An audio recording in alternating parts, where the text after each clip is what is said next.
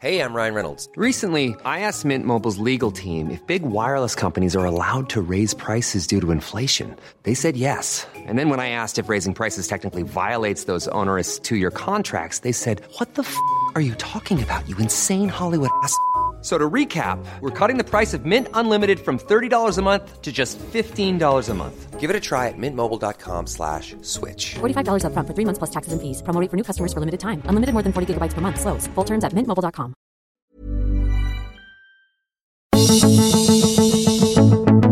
Estamos rodeados de pensamientos que estorban, molestan, limitan, porque somos seres imperfectos, desafinados. Pero en este podcast conectamos con canciones para afinarnos, encontramos alternativas para conocernos, entender a los demás y vivir con satisfacción propia. Esto es Desafinados. Sería interesante pensar, a veces la destrucción y la falta de sentido podría parecer peor que la muerte en sí. Hola a todos, bienvenidos a Desafinados, el podcast que a través de canciones busca ayudarte a trazar un camino para que te conozcas, entiendas a los demás y vivas con satisfacción propia. Yo soy María Milo y el día de hoy vamos a hablar sobre los lemas de vida. ¿Hasta qué punto son importantes? ¿Hasta qué punto debemos dejarlos ir? ¿Y para qué nos pueden servir? La canción que vamos a usar es la de Cara Luna de Vacilos, la cual es una canción que por muchos años tuvo rumores de que Jorge Villamizar, el vocalista del grupo, escribió la canción basándose en que tuvo una novia que se murió ahogada en el mar y que la había escrito, se la había dedicado a ella. Y si nos vamos a, nos ponemos a ver la letra, esto puede parecer lógico, pero en realidad... Eh, de acuerdo a los integrantes de la banda, Cara Luna tiene partes de diferentes relaciones que cada uno de ellos tuvo en algún punto de su vida. Pero bueno, hoy vamos a usar la letra, aunque evidentemente habla de amor, para hablar de los lemas de vida y cómo podemos encontrar su sentido. Así que vamos a escuchar la parte que decidimos usar para esta ocasión. Seguiré buscándole explicación a esta canción. Mientras siga viendo tu cara en la cara de la luna, mientras siga escuchando tu voz entre las olas, entre la espuma, mientras tenga que cambiar la radio de estación. La semana pasada pregunté en mi cuenta de Instagram ¿cuáles eran los lemas de vida de las personas que me siguen? Siempre he pensado que los lemas de vida son una gran herramienta para conocer a la gente, aunque no siempre es la forma más precisa. Y alguna de las respuestas que recibí son las siguientes. La vida no se estudia, se vive. Otra decía, encuentra aquello por lo que morirías y después vive por ello. Y una última, cada quien vive la vida que quiere vivir, en todas sus circunstancias. Cuando terminé de leer todas, me di cuenta de que eran muy parecidas. Y mi conclusión en ese momento fue que a lo mejor era porque al final todos queremos lo mismo, vivir felices, vivir con sentido. Pero después me puse a pensar, ¿qué significa este sentido? ¿Cuántas veces no nos preguntamos cuál es el sentido de la vida? ¿Dónde lo encontramos? Y aquí es donde entran los primeros versos que acabamos de escuchar de la canción, que dicen, yo seguiré buscándole una explicación a esta canción. Muchas veces podemos también adoptar estos lemas porque inconscientemente pensamos que es una manera de encontrar una explicación al por qué estamos aquí.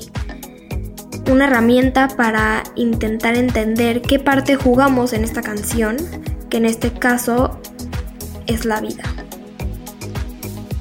Y bueno, después de que leí los lemas y se me vino esta pregunta a la mente, hice un poco de investigación y platiqué con una persona a la que le tengo mucho cariño y lo entendí de esta manera. Seguramente hay explicaciones mucho más profundas y diferentes, pero verlo así me ayudó a entenderlo mejor.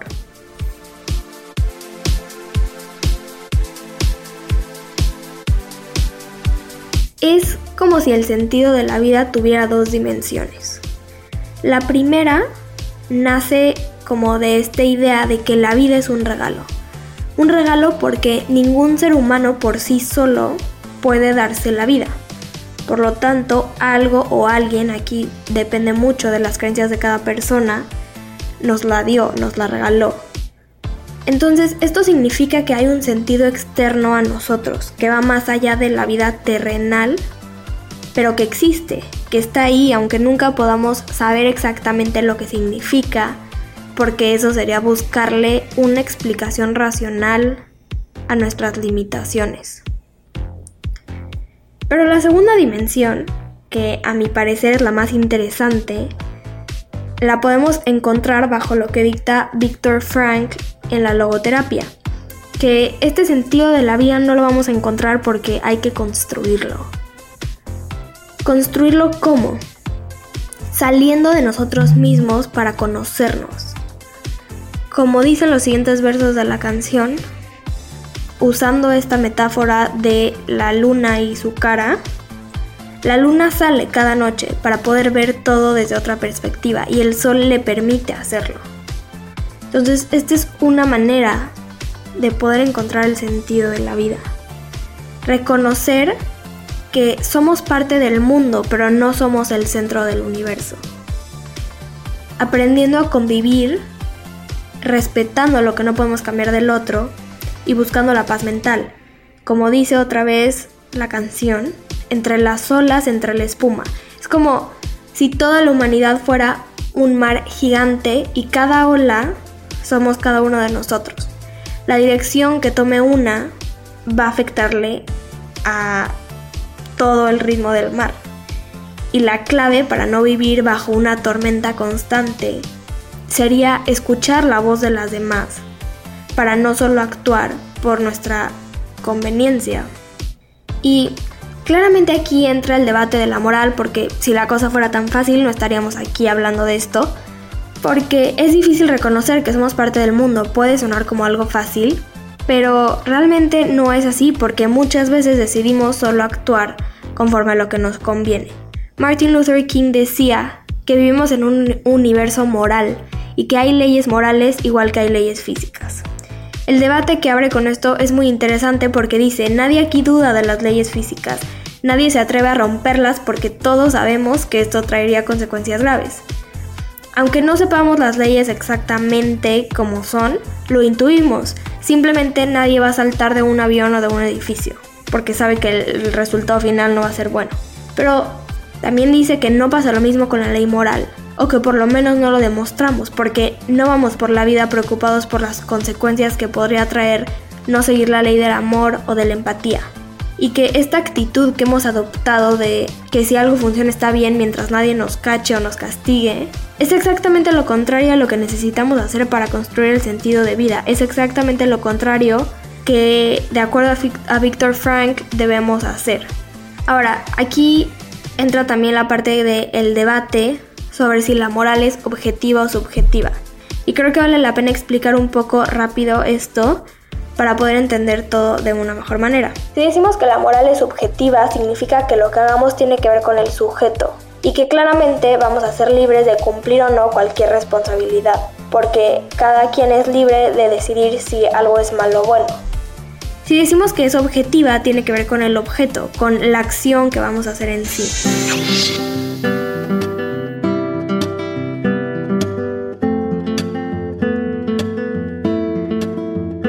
La moral subjetiva lleva a solo pensar en nosotros.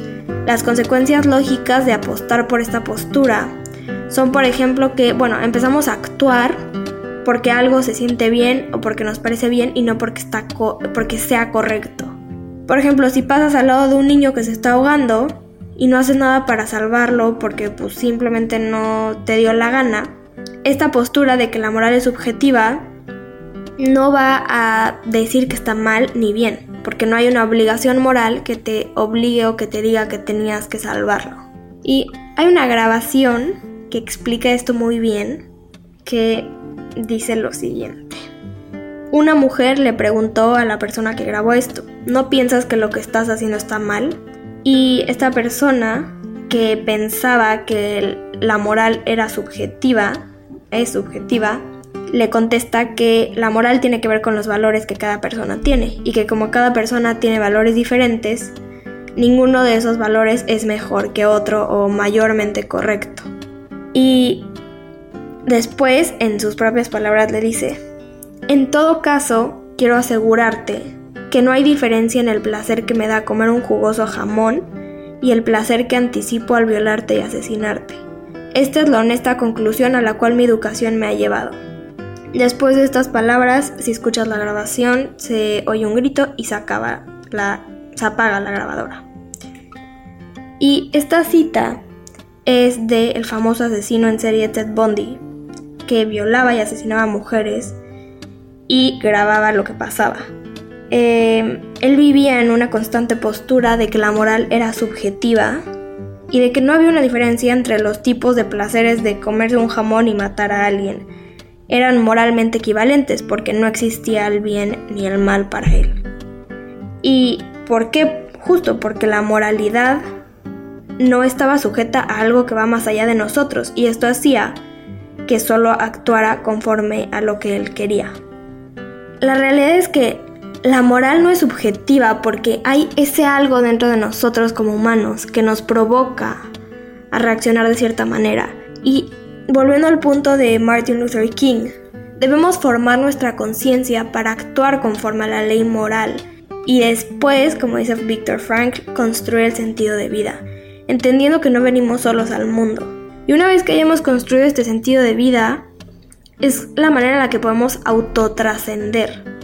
O sea, que el trascender parta, pasa a depender también de nosotros, porque en ese punto entiendes que formamos parte de una infinita combinación de sucesos, que vivimos en una cultura acumulativa. ¿Y qué significa esto? Que todo lo que hagamos va a repercutir a cierta escala.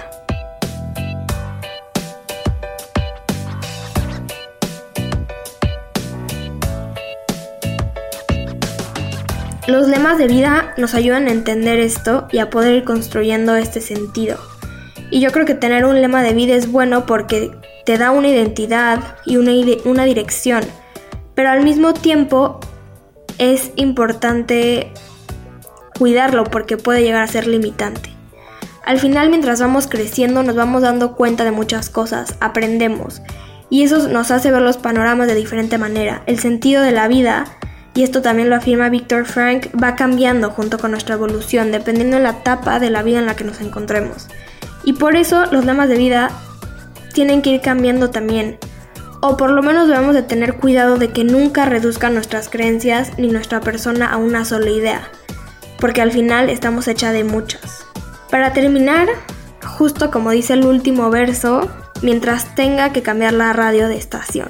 Creo que a veces hace falta que cambiemos la estación que estamos escuchando, el chip bajo el que estamos actuando. Muchas veces evadimos esta ley moral sin darnos cuenta o sin estar tan conscientes porque vivimos en automático, sin pensar en las consecuencias a largo plazo.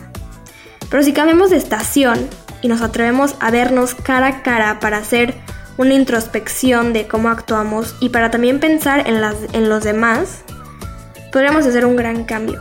Al final, yo creo que la magia de la vida o de la humanidad en sí no es solo que aprendamos a convivir, sino que entre nosotros podamos ayudarnos a construir el sentido de la vida. Podemos ser la persona que marca la diferencia, no en el resultado de alguien, pero en el camino hacia ahí. Pero para poder hacer eso, primero tenemos que vivir bajo las leyes morales, como lo hacemos con las leyes físicas. Porque si la seguimos evadiendo, seguramente no nos vamos a morir, como pasaría si saltamos de un avión. Pero sería interesante pararnos a pensar esto. A veces la destrucción y la falta de sentido que desencadenaría el no seguir estas leyes morales pueden parecer peor que la muerte en sí. Es solo preguntarnos qué camino queremos que tome la humanidad y, un poco más personal, qué camino queremos que tome nuestra vida, nuestro sentido de vida. Y pues aquí acabamos el episodio de esta semana. Muchas gracias por escuchar. Me encantaría saber tus comentarios, opiniones, sugerencias. Y si quieres hacerme llegar tu lema de vida, también me encantaría poder leerlo. Yo estoy en Instagram como arroba María Milo con doble A. Que tengas una gran semana. Yo soy María Milo y esto es Desafinados. Escucha un episodio cada semana y descarga Desafinados en todas las plataformas de El Heraldo de México.